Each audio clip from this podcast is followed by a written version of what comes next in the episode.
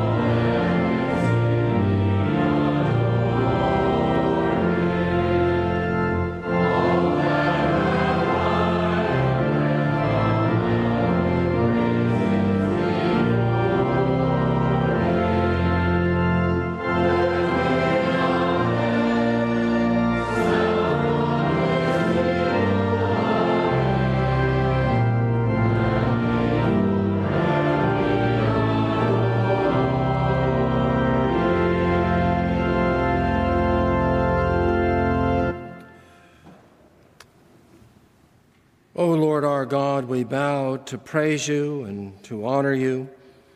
Uh, for you are the, the sovereign Lord of heaven and earth. You are the maker of all things. You govern all things. You sustain all things. It's, it's in you that we live and move and have our being.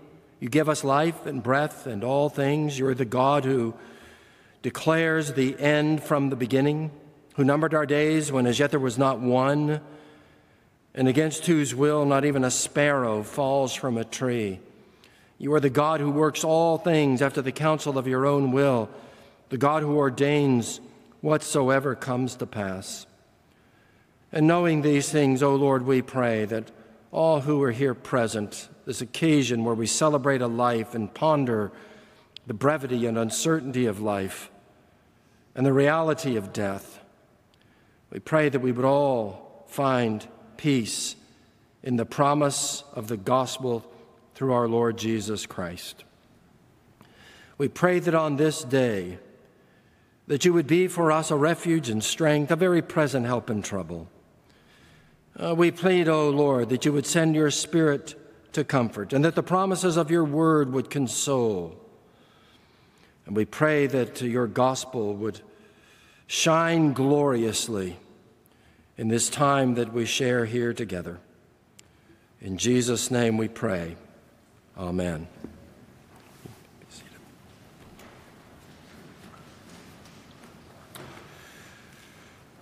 We will now turn to the Word of God uh, for our consolations. We'll begin with the 23rd Psalm. Uh, David is, is uh, is in troubled circumstances. Uh, he uh, recalls even being in the presence of his enemies, this most beloved and widely known of all the Psalms. He writes, The Lord is my shepherd, I shall not want. He makes me lie down in green pastures. He leads me beside still waters. He restores my soul. He leads me in the paths of righteousness for his name's sake. Yea, though I walk through the valley of the shadow of death, I will fear no evil, for thou art with me. Thy rod and thy staff, they comfort me. Thou preparest a table before me in the presence of mine enemies. Thou anointest my head with oil. My cup runneth over. Surely goodness and mercy shall follow me all the days of my life and I will dwell in the house of the Lord forever. And then from Romans chapter 8.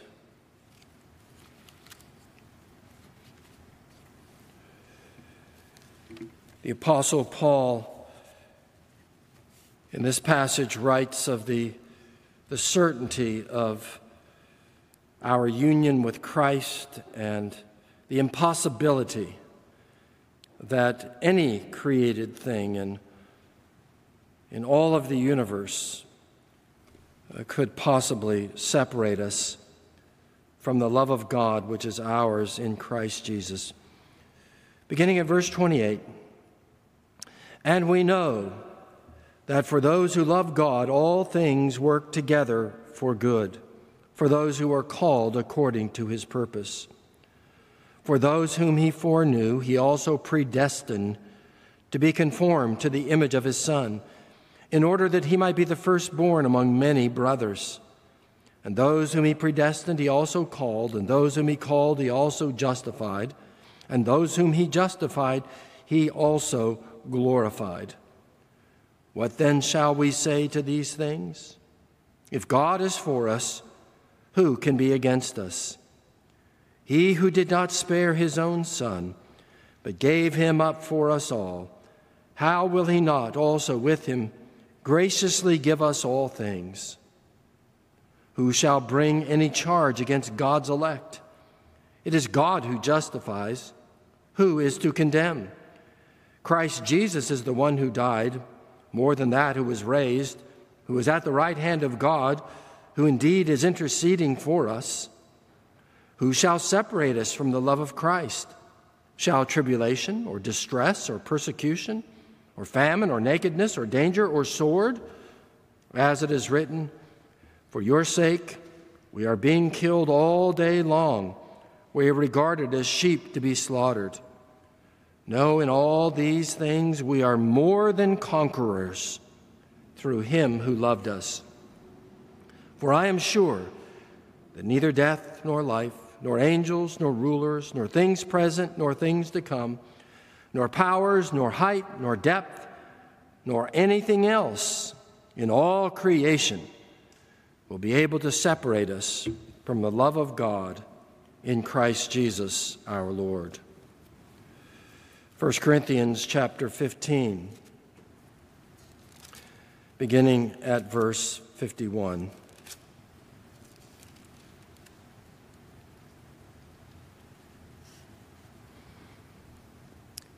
I tell you this, brethren flesh and blood cannot inherit the kingdom of God, nor does the perishable inherit the imperishable. Behold, I tell you a mystery. We shall not all sleep, but we shall all be changed in a moment, in the twinkling of an eye, at the last trumpet. For the trumpet will sound, and the dead will be raised imperishable, and we shall be changed. For this perishable must put on the imperishable, and this mortal body must put on immortality. When the perishable puts on the imperishable, and the mortal puts on immortality, then will come to pass the saying that is written Death is swallowed up in victory. O oh, death, where is your victory? O oh, death, where is your sting? The sting of death is sin, and the power of sin is the law. But thanks be to God who gives us the victory through our Lord Jesus Christ. Therefore, my beloved brethren, be steadfast, immovable, always abounding in the work of the Lord, knowing that in the Lord your labor is not in vain. 1 Corinthians chapter 6 verse 11 the apostle Paul writes there and such were some of you but you were washed you were sanctified, you were justified in the name of the Lord Jesus Christ and the Spirit of our God. And then finally, John chapter 14. Jesus, on the eve of his betrayal and suffering, offers these words of comfort to his disciples then and to us today. Let not your hearts be troubled. Believe in God, believe also in me. In my Father's house are many rooms. If it were not so, would I have told you that I go to prepare a place for you? And if I go and prepare a place for you, I will come again and take you to myself, that where I am, you may be also. And you know the way to where I am going. Thomas said to him, Lord, we do not know where you are going. How can we know the way? Jesus said to him, I am the way and the truth and the life. No one comes to the Father except through me. If you had known me, you would have known my Father also. From now on, you do not know him and have seen him. Rather, from now on, you do know him and have seen him. Philip said to him, Lord, show us the Father, and it is enough for us. Jesus said to him, Have I been with you so long, and you still do not know Philip? Whoever has seen me has seen the Father. How can you say, Show us the Father? Do you not believe that I am in the Father and the Father is in me? The words that I say to you, I do not speak on my own authority, but the Father who dwells in me does his works. Believe me that I am in the Father and the Father is in me, or else believe on account of the works themselves. The grass withers and the flower fades but the word of our God shall stand forever.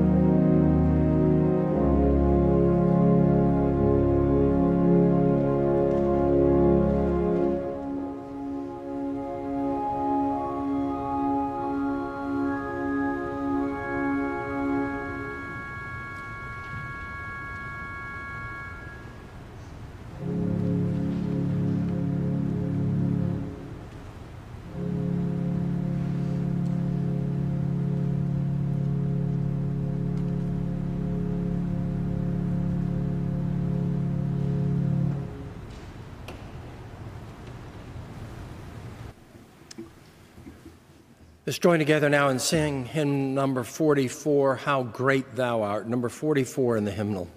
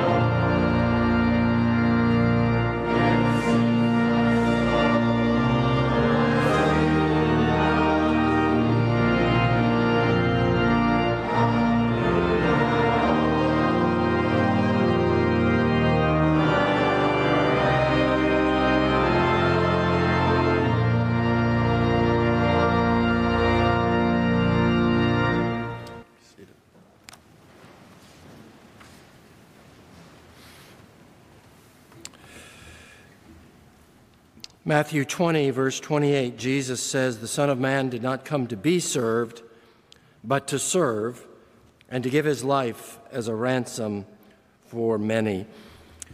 Uh, Jesus identifies himself as a servant. He came as the servant of the Lord.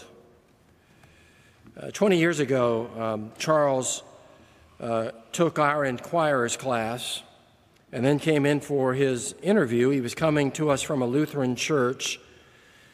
And so, this is uh, the routine that everybody that joins our church goes through they, they, the mandatory inquisition by the uh, senior minister. And uh, so I conducted that interview. He made a very clear profession of his faith in Christ.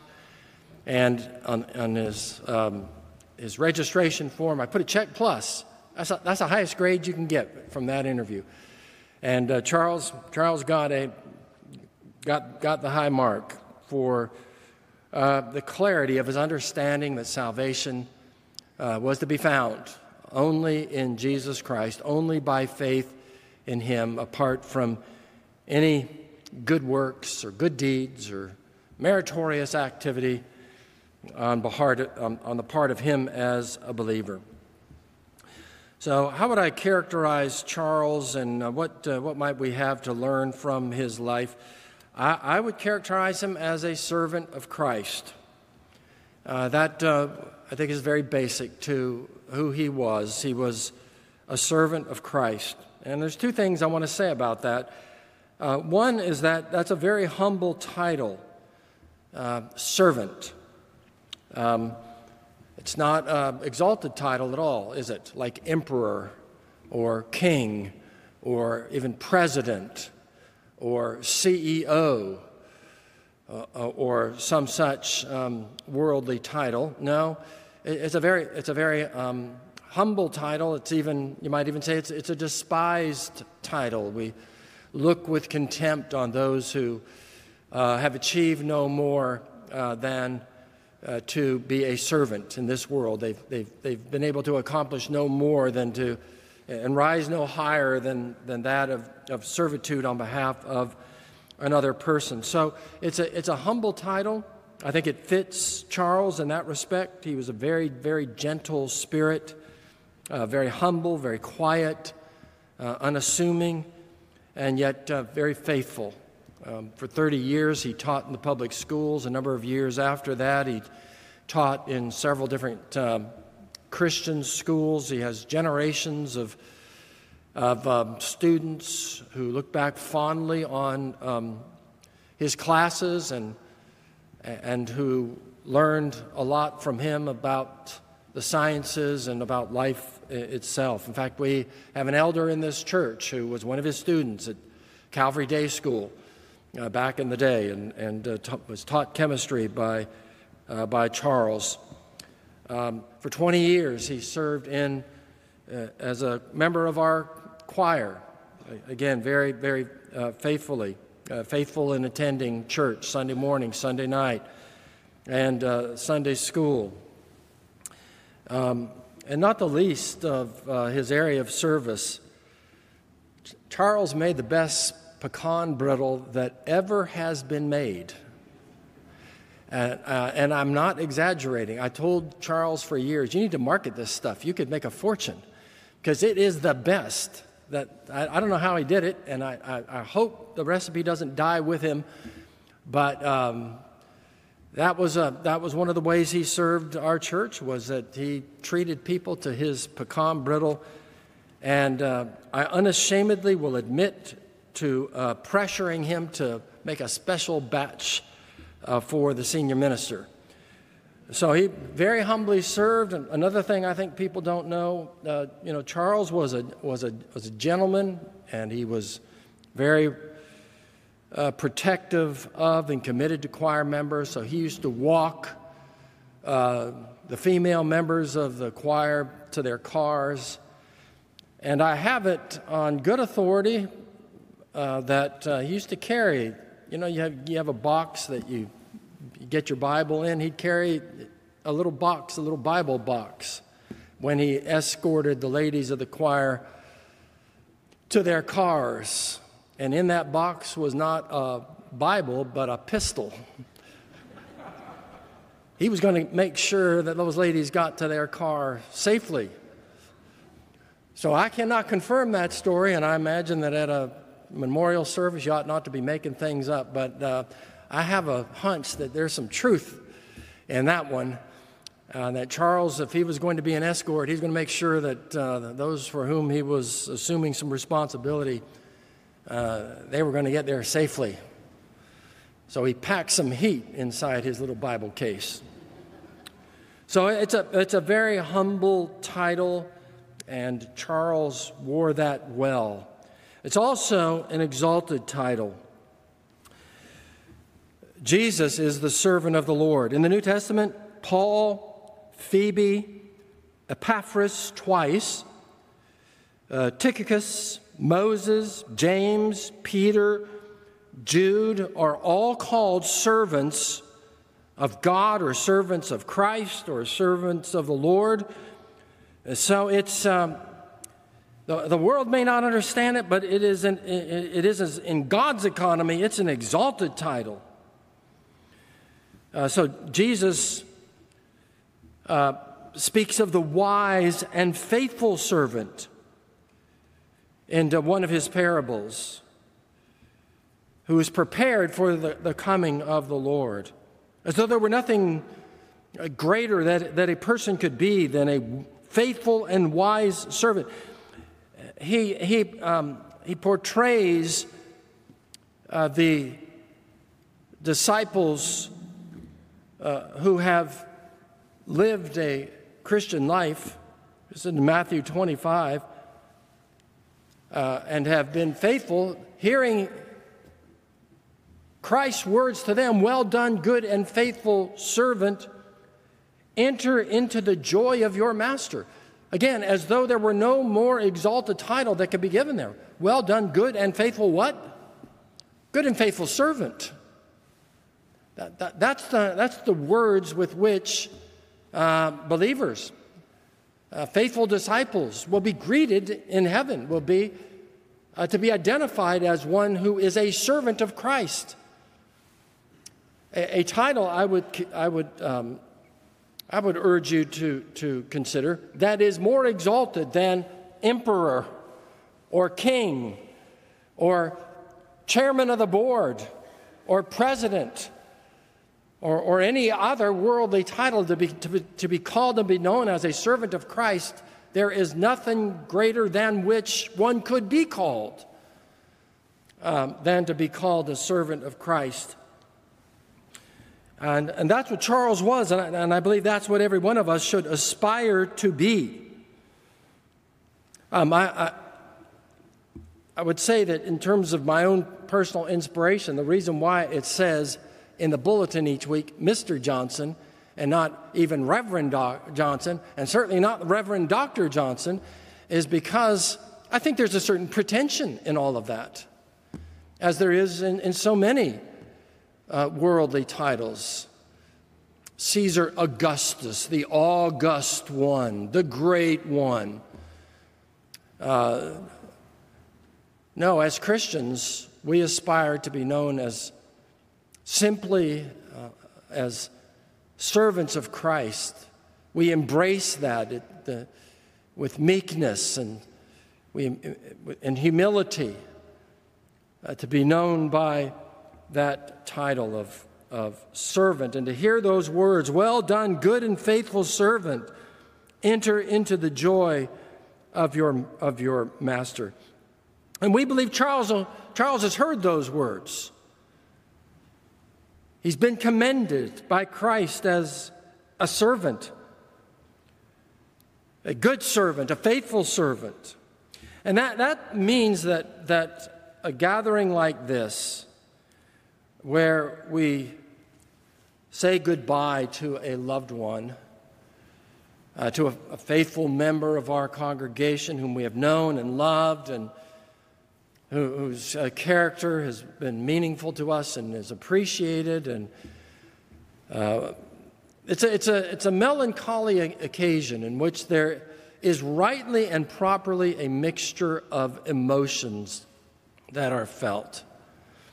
There, there of course, is the sadness the sadness of the departure, uh, the sadness of, um, of knowing that we will not see that person in this world anymore, this person whom we loved, that person whose character we appreciated. Um, that person with whom we enjoyed our, our, our, interactions, who had a special place in our heart.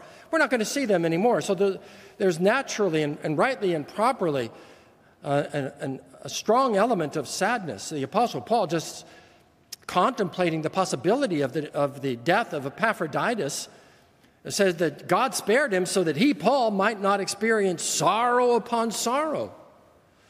And the early church, when Stephen uh, was martyred, they wept. It's, Luke tells us they wept with loud lamentation. So there's, for believers, there's a, there's a right and proper element of, of, of sadness because of the departure, because of the separation, uh, because of the end of a relationship uh, that will not continue again in, in, this world. But it doesn't stop there for us. Uh, to, to, know that uh, Charles is, uh, lived in this life as a servant of Christ and that Charles upon leaving this world, was received into heaven and, and heard the words, Well done, good and faithful servant, that tempers the sadness, doesn't it? It means that there, there's mixed into the sadness uh, an element of joy, uh, of, uh, of relief, uh, to know that uh, Charles' bout with weakness and sickness and affliction, that, that bout is over, that, that he's in a better place and in a, in a better world. And, and that's the testimony of Scripture. That's the testimony of the apostles and of the early Christians, and of Christians all throughout the century. So the apostle Paul can say, to live is Christ, but to die is what? Gain. It's gain.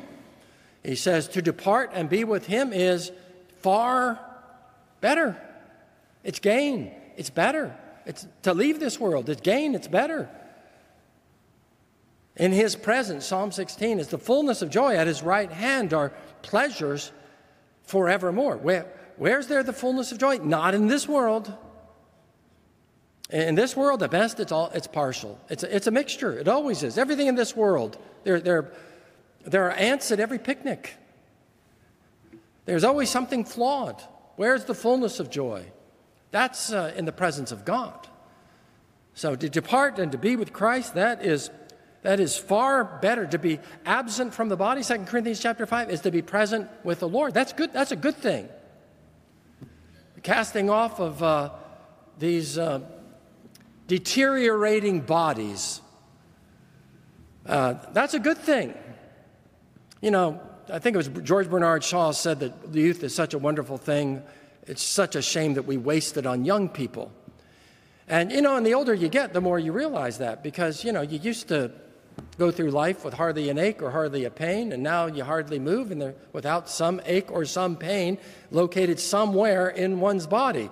You used to put your head on the pillow and you sleep right through the night, and, and, uh, uh, and now you got to keep turning because you've got an ache on this side or an ache on that side or an ache on the back side or there's a you know, that's just what happens. The body breaks down, it deteriorates. The casting off of that body uh, is a good thing in the anticipation of a, of a new and improved and better and glorified body. That's a good thing. We can rejoice in that. Uh, we can be happy uh, that Charles has been able to shed this old body and, and anticipates the day that will come when, when he will uh, receive a, a glorified and a flawless body. So that, that, that tempers our sadness and it renews our hope. What is it that we believe? Well, we believe what Jesus said. Jesus said, I'm the resurrection and the life. He who believes in me shall live, even if he dies. And the one who lives and believes in me shall never die. Shall never die? But uh, Charles did die. Yes, but the point is, that Jesus has so conquered and so triumphed over death that it is as though he did not die. A consciousness moved from this world to the next world, and he closed his eyes here, he opened his eyes there. It's as though he didn't die at all. He, he was never unconscious, as, as it were, at least metaphorically speaking. The one who lives and believes in me shall never die. Death doesn't really touch the believer. Why? Because Jesus conquered it. He rose, and when he rose, he defeated it. He rose victorious over it. It couldn't contain him. He defeated death and defeated it on our behalf. And so we live in that hope. Uh, this is behind the words of comfort that Jesus uh, speaks to his disciples that we read earlier in John 14. He says, I go to prepare a place for you. Now, we believe that. We believe he's gone and he's preparing a place for us. And he says, If and if I go prepare a place for you, I will come again and receive you to myself, that where I am, there you may be also. We believe that. He's prepared a place for us so that we can be where, where He is. Where is heaven? That's where Jesus is. That's the, that's the simple and most direct answer to that question. Where do we go when we die? When we die in faith in Christ, where do we go? We go to where He is because He's gone to prepare a place for us.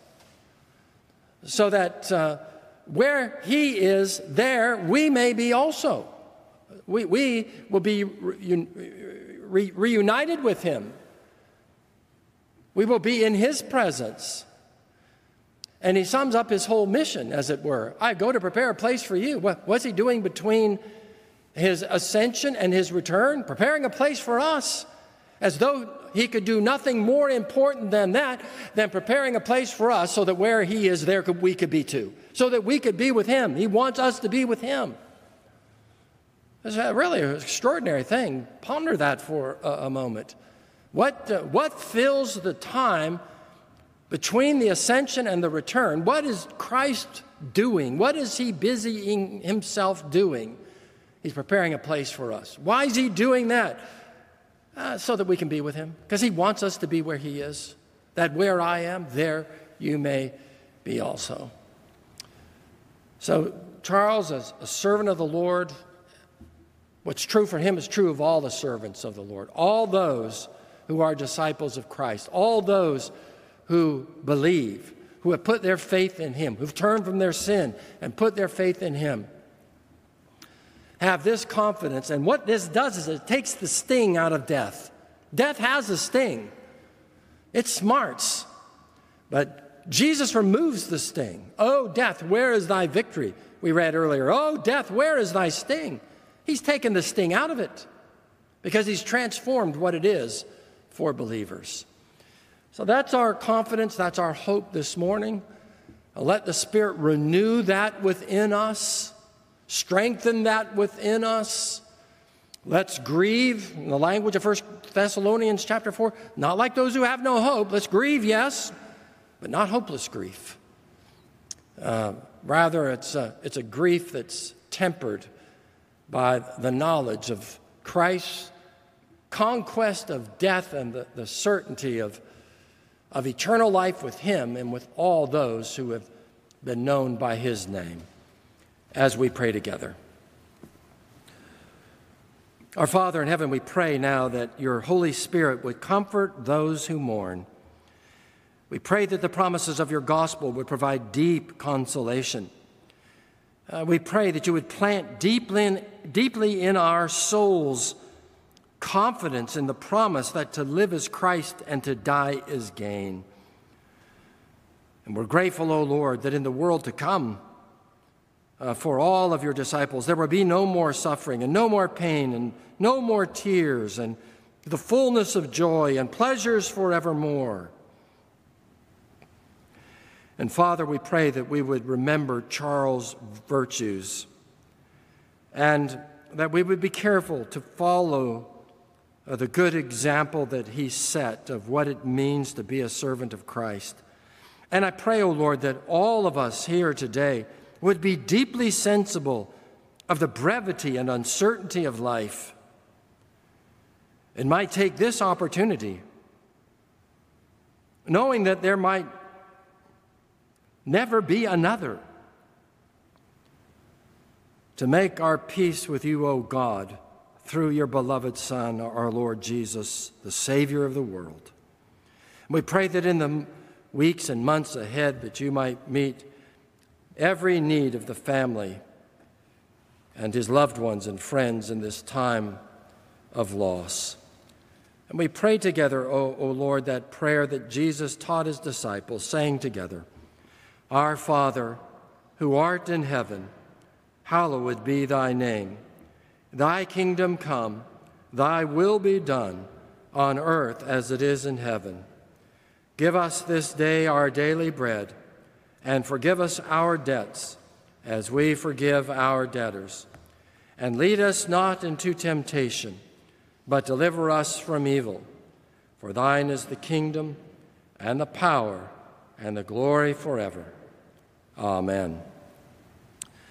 Uh, every good Presbyterian uh, funeral features the singing of a psalm because that is deep, deep, deep, deeply rooted in our tradition, psalm singing.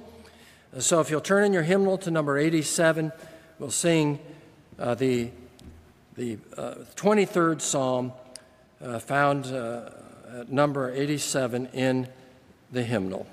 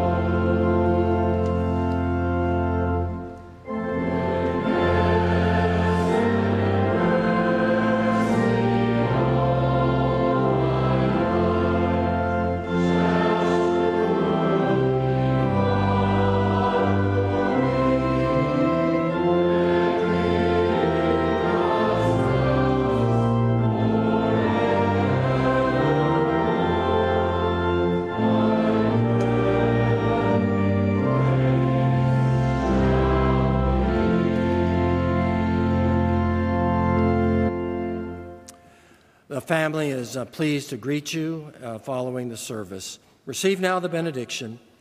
Now, the God of peace, who brought up from the dead the great shepherd of the sheep through the blood of the eternal covenant, even Jesus our Lord, equip you in every good thing to do his will, working in us that which is pleasing in his sight, through Jesus Christ, to whom be the glory forever and ever. Amen.